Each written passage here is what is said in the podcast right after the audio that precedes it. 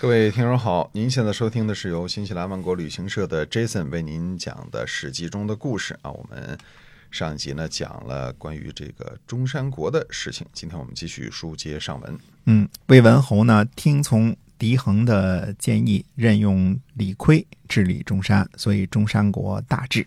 也就是说呢。这个时候，魏国占领中山国之后呢，任用公子姬为中山君，任用任用李悝呢治理中山，所以中山这个地方呢就大治了。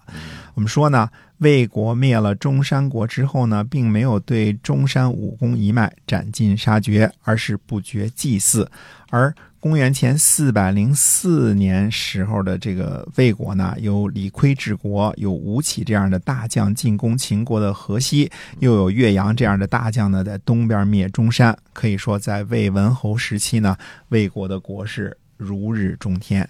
呃，公元前四百零三年呢。韩赵魏三家呢，得到了周王室的封赐，正式成为记录在册的诸侯，摘去了家大夫这个低级的名号啊。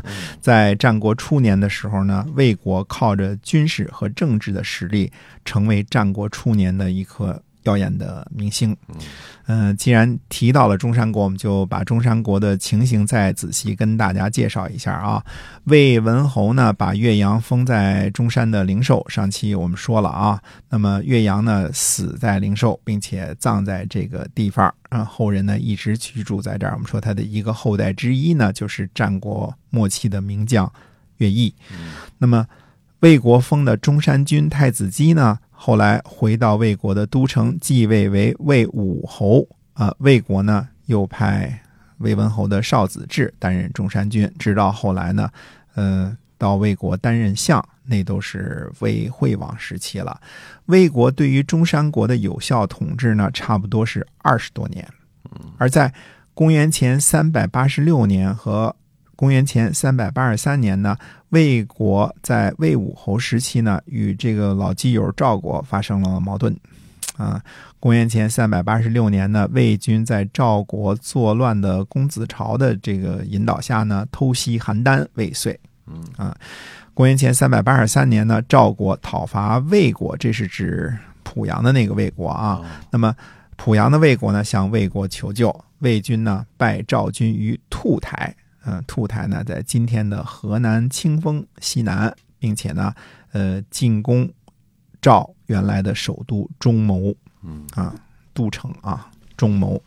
赵国呢和南边的楚国联合，看看啊，赵和楚是好基友，而楚军的统帅就是原来魏国的大将吴起。啊，赵楚联军呢，攻到了吉普，今天的河北赵县以内，以及魏国的皇城，皇城在河南的内环西。呃，公元前三百八十三年和三百八十一年的这个战争呢，以魏国失败而告终。这三年期间呢，魏赵加上楚国的这个战争，给中山国复国呢提供了良好的机会。中山国复国之后呢，定都在灵寿。根据考古发现呢，在灵寿县城西北十公里的地方呢，河北平山县城北。嗯，三吉乡的东南发现了中山城的故城遗址。根据发现呢，城南北四点五公里，东西四公里，不老小了啊。嗯，这个二十几平方公里了。呃，那么地势呢是呃北高南低，落差达四十米。嗯，就是跟奥克兰差不多，是吧？是。呃，比奥克兰还厉害啊。中部呢偏西有山。呃，城中有山的国家呢，就叫中山国。嗯虽然说呢，呃，早在春秋年间，公元前五百零六年啊，蔡侯请求晋国发兵伐楚的时候呢，晋国的这个荀寅向范献子进言的时候，就提到过这个词儿。中山这个名字啊，嗯，但是那个时候的这个中山呢，应该是指的古中山国，就是古代的咸鱼国。那个时候咸鱼国呢，都城在中人城。呃，无无巧无不巧呢，中人城也是城中有山，因此被称为中山。哎，所以鲜鱼国呢，自古在太行山东路一带生存，呃，都是在山区附近活动。到了战国初年的时候呢，大家。在屡次使用中山国记录的时候呢，应该是指的中山武功中兴被灭之后和后来在灵寿复国的这个新中山国。复国成功的中山国呢，呃，是中山桓公。中山国的国土呢，几乎就是在赵国的国境之内。我们说几乎啊，嗯就是一国中之国。赵国呢，在中山复国立足未稳的时候，就针对中山国连续发动了房子和中人两次战役。嗯，房子呢，应该是今天的呃石家庄和正定一带。对，呃，哦中人城呢，在今天的望都东南，呃，这是中山国南北的两大重镇。嗯呃，赵国的进攻呢，遭到了中山国顽强的抵抗。嗯、实际上应该是赵国打败了。